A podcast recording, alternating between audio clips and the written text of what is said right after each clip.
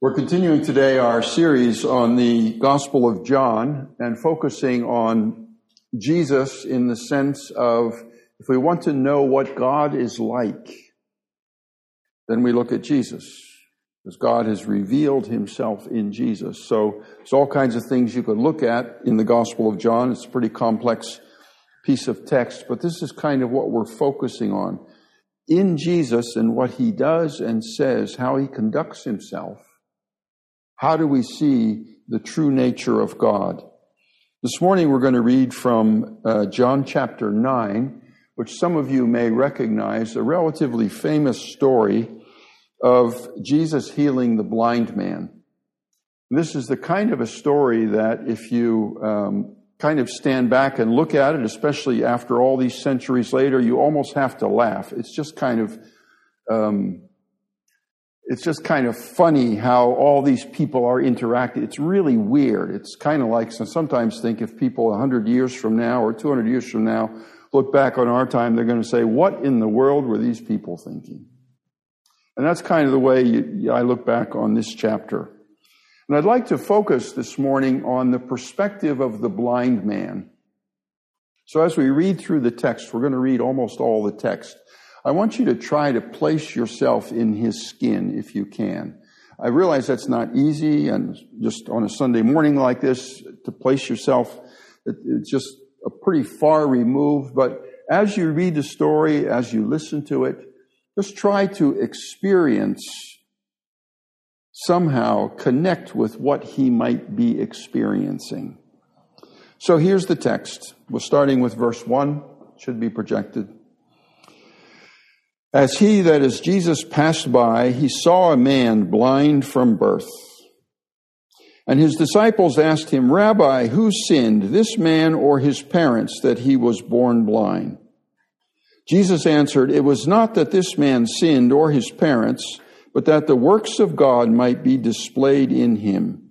We must work the works of him who sent me while it is day. Night is coming when no one can work. As long as I am in the world, I am the light of the world. There's whole sermons you could hold on this, these words of Jesus. I'm not going to do that this morning. I recognize they're complex and a little bit difficult. That's just not my topic this morning uh, for another time. Having said these things, Jesus spit on the ground and made mud with the saliva. And then he, and notice this word, and in this word is a whole other sermon, which I'm not going to preach this morning. He anointed. He anointed the man's eyes with the mud and said to him, Go, wash in the pool of Siloam, which means sent. And there's a whole other sermon in there. So he went and washed and came back seeing. So you can imagine this man sitting by the side of the road. We don't know how old he was. No idea how long he'd been sitting there.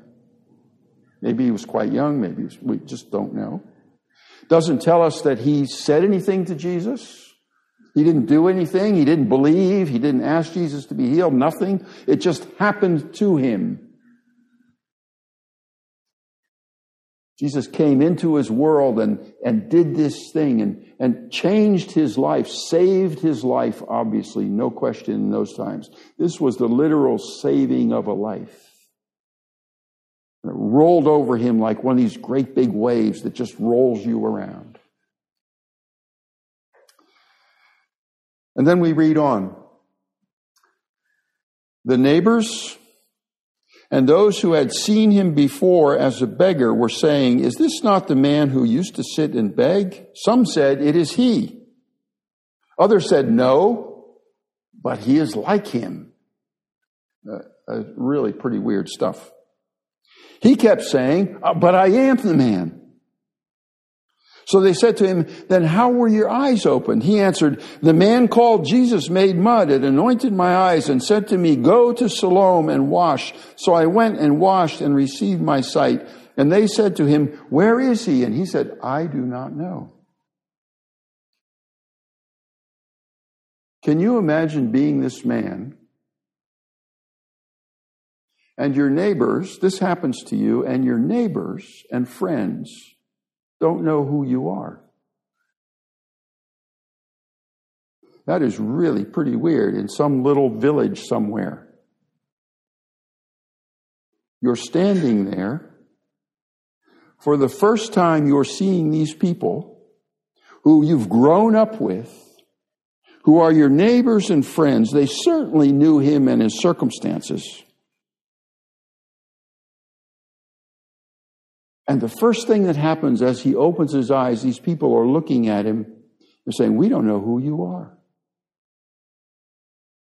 You see how unseen he must have felt. Can you imagine that? Have you ever felt unseen? People don't recognize who you are. Really deep thing happening here, I'm sure. And this just total confusion. There's no rejoicing that he got healed. There's no welcoming him in. There's no showing him all kinds of things. We don't know who you are.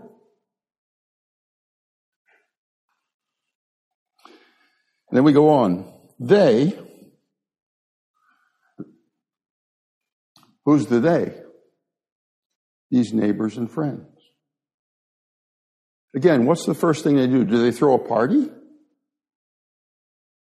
Do they show him around? All the things that he's missed, all do they show him the daffodils? They bring him to the Pharisees. Like the theologians and the professors and the ministers and the religious leaders and the political leaders. Now, it was a Sabbath day when Jesus made the mud and opened his eyes. And, and if you've been following through John with me, you know that this Sabbath day is a trigger thing. Okay, again, this whole, whole other sermon here, I'm not going to do it. But Jesus is healing on the Sabbath, and the Jewish leaders felt that this was not something he should be doing. It was a Sabbath day when Jesus made the mud and opened his eyes. So the Pharisees asked him again how he'd received his sight. So there he's standing again, the neighbors and friends and now it's the Pharisees. And he said to them, He put mud on my eyes, and I washed, and I see. That's it. That's what happened. And they said to him, the Pharisees said, some of the Pharisees, this man is not from God, for he does not keep the Sabbath. Can you imagine how those words came over to this man? Again, try to place yourself in his skin. This guy came, this man came, made this mud, put it on my eyes. I went and washed and I could see. And the first thing the theologians say is, he can't be from God because he did it on the Sabbath. But others said, how can a man who is a sinner do such signs? So now some say, it's not just that he keeps, doesn't keep, he's, he's actually a sinner. And again, uh, in, in John especially, but in all of the Gospels, this word sinner is a freighted word. We say, oh, I'm a sinner. We don't mean that much by it. In those days, it meant something. And there was a division among them. So he said again to the blind man, What do you say about him since he opened your eyes? And he said, He is a prophet. So again, put yourself in the skin of this blind man. My friends and my neighbors bring me in front of this inquisition. What do I know? I know one thing. This man came, he put some mud on my eyes. And I can, that's all I know.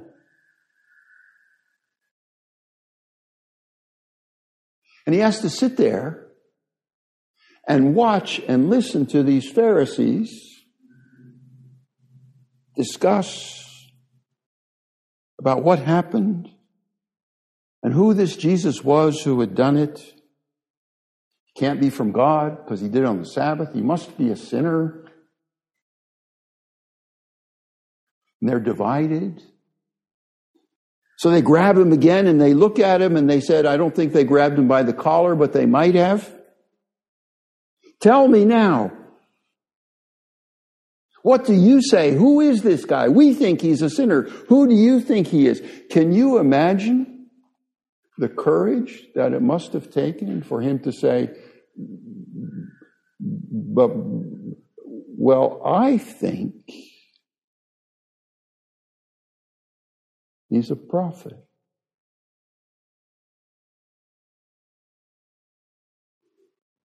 Standing in front of the professors and doctors of theology on the first day of your life that you can see anything at all.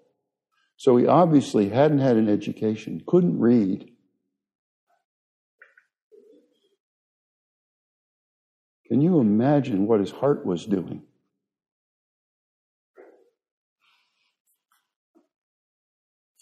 And now it gets even weirder.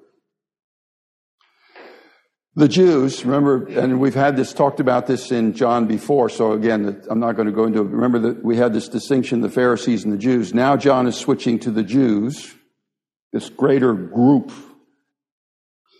The Jews did not believe he had been blind and received his sight. So he tells them all this, I don't know how many times, and they don't believe him. Can you, can you imagine what that's like? Have you ever been not believed? So what do they do? They call the parents of the man and they said to him, Is this your son who was born blind? How does he then see? How does he now see? So they call his parents. I don't know how long it took them to get there. Is this your son? Is this the one who was blind? And can you see that? And maybe they're seeing him now for the first time after he can see. His parents say, We know that this is our son and that he was born blind. That we know. But now, how he now sees, we do not know, know now, nor do we know who opened his eyes. Ask him, he's of age. He will speak from himself. His parents said these things because they feared the Jews, for the Jews had already agreed that if anyone should confess Jesus to be the Christ, he was to be put out of the synagogue. Therefore, his parents said, He is of age, ask him. Have you ever had your parents fail you?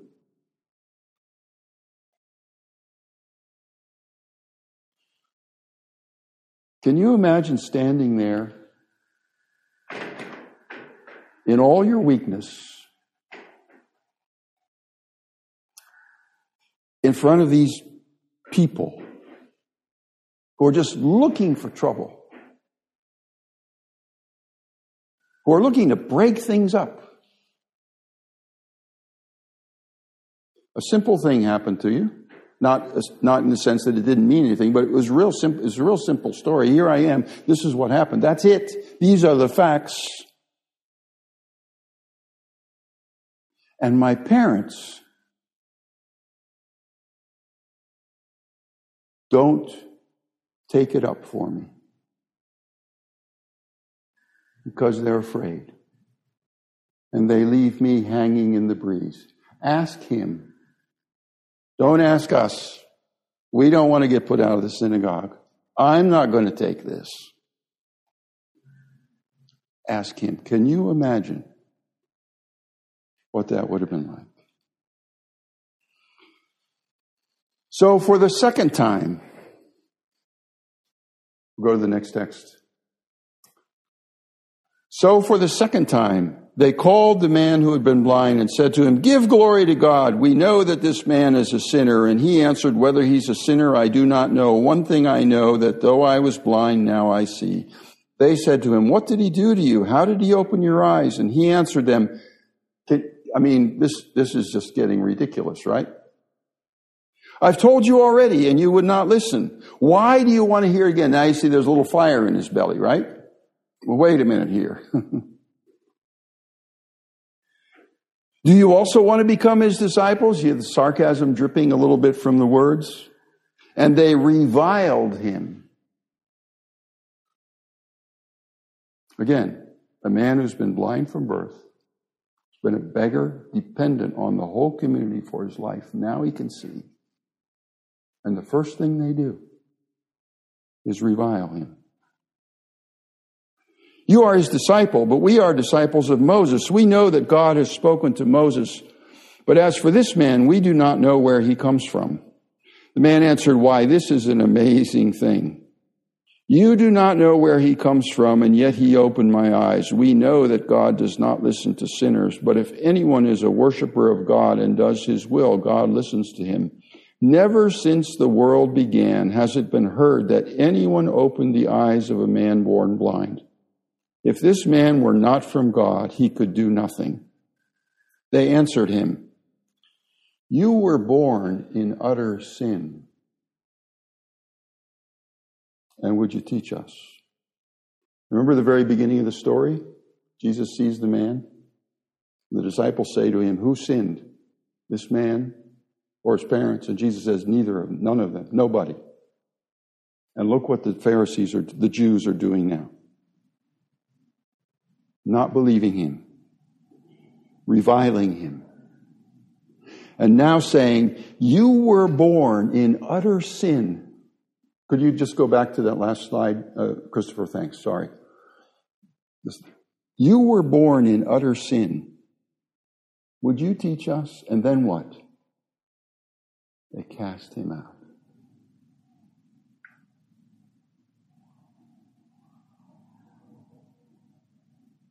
It's just crazy. Can you imagine? Okay, Christopher, you can go on. Thanks. Can you imagine being in that man's shoes? after such a life that he's led. And the final thing that these professors of theology do is say to him, You're an utter sinner. You were born in it. Now get out.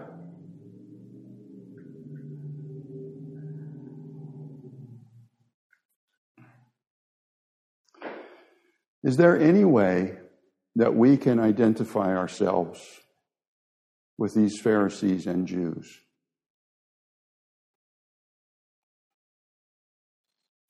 With the friends and the neighbors. You can go on, Christopher, the blank things. And the parents.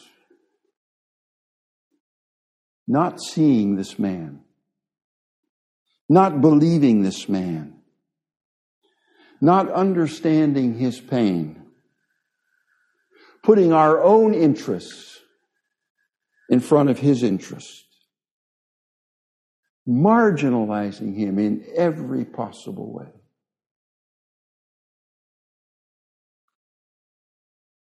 Do we do that? Us respectable people?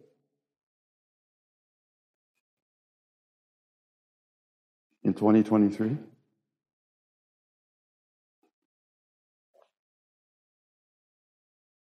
In the last two weeks,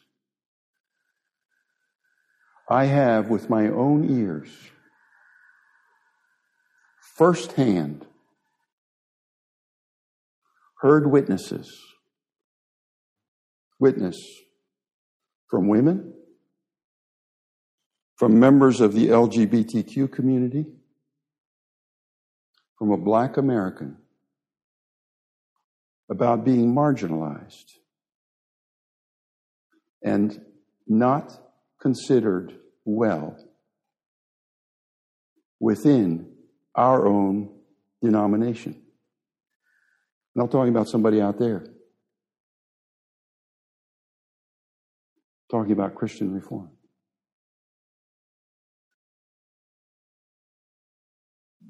And I heard this week also a story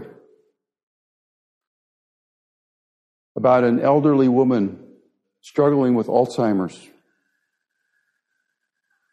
in a memory care center, the memory care uh, section, unit, who said something in front of the staff, the caregiver, a group of them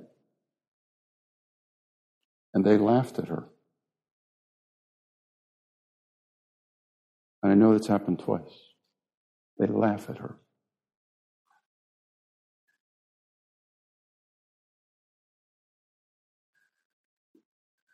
how much are we,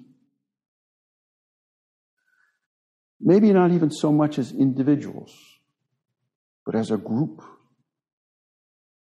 like these neighbors and friends and parents and Pharisees and Jews. Nowadays, one of the things that we hear from, I'll just call it the right, from conservatives, and often from evangelicals, is something like this. There are those that would say that when you seek a safe place, you're a snowflake. And there are those that would say that those advocate, who advocate for safe places are woke. And I want to tell you this morning, I'm a snowflake. I'm looking for a safe place. And I'm woke because I want to advocate for those like this blind man who need a safe place. You call me woke all day long. It's a badge of honor. And I realize there are silly extremes on both sides. I realize that. There's silly stuff going on on the on the, absolutely. The fundamental question is Am I going to be like the neighbors, the friends, the parents, the Pharisees, and the Jews? for this vulnerable man just opened his eyes for the first time in his whole life. And look what happens to him. I've mentioned Diane Langberg uh, here often. She's a, a doctor in psychology, one of the, one of the world renowned experts on dealing with trauma and abuse. Here's a tweet that she put out just this week. No system, no matter how godly its goal sounds, that carries within it oppression, silencing, dehumanizing, violence, abuse, and corruption is healthy. No system, not even the Christian Reformed Church, that carries within it, and I'll just use the two words silencing and dehumanizing, because we're not particularly a violent group. To silence and dehumanize is exactly what Jesus did not come to do. And then Jesus brings a word of judgment. And actually, um, I'm going to skip over that, Christopher. We're going to go to the next text. Thank you. So, this is the first thing I want to just put on the table. In how far are we, the neighbors, friends, parents, Pharisees, and Jews? And I think we are. And I think it's time for us to start speaking up more loudly so that no one in our circles has to undergo what this blind man underwent. But then look what happens. Jesus heard that they had cast him out, and notice this, and having found him. So who's looking for who now? The man isn't running to Jesus. He didn't do it at the beginning. He's not doing it now. Jesus found him. He said, Do you believe in the Son of Man? And he answered, And who is he, sir, that I may believe in him? And Jesus said to him, You have seen him, and it is he who is speaking to you. And he said, Lord, I believe. And he worshiped him. And Jesus said, For judgment I came into this world, that those who do not see may see, and those who see may become blind. Some of the Pharisees near him heard these things and said to him, Are we also blind? And Jesus said to him, If you were blind, you would have no guilt. But now that you say we see, your guilt remains. For Jesus comes and finds this man and reveals himself to him and draws him into faith. I believe that it's you and worship.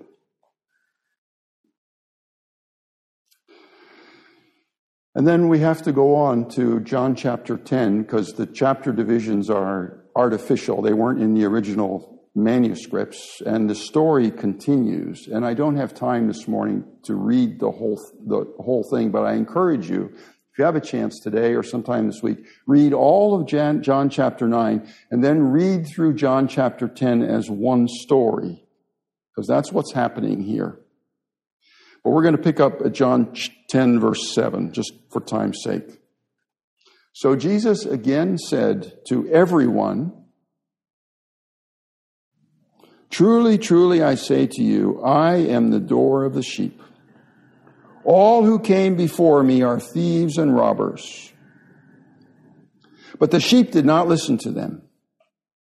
I am the door. If anyone enters by me, he will be saved and will go in and out and find pasture. The thief comes only to steal and kill and destroy. I came that they may have life and have it abundantly. I am the good shepherd. The good shepherd lays down his life for the sheep. Now imagine that man who formerly was blind hearing these words. Jesus says, I'm the door, I'm the shepherd. There are thieves and there are robbers, and who do you think that man is thinking about? And Jesus said, There are thieves that come in to steal and kill and destroy. And who do you think that man is thinking about? All those people that stood around him in this angry circle.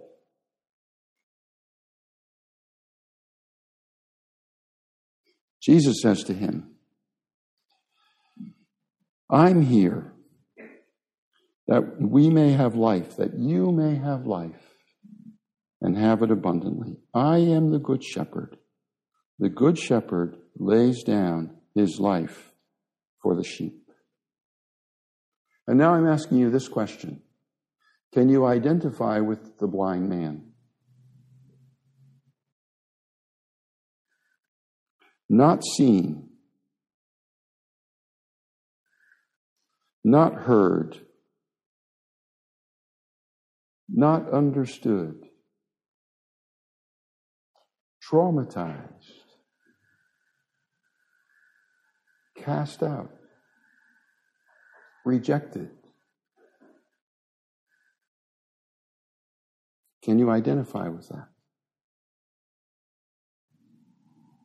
Earlier we were perpetrators. Now we're victims. Can you feel that? You all have these experiences. I know you do. We all do. Every single one of us. Some of us go way back, way deep. Some of it's happening right now. Not seen, not heard, not understood, traumatized, cast out, reviled, being called a sinner.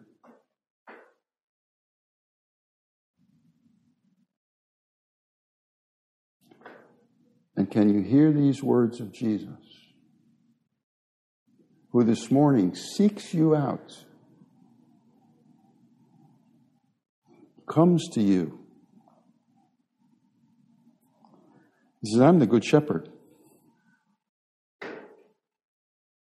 I have come to make you lie down in green pastures. I have come to restore your soul.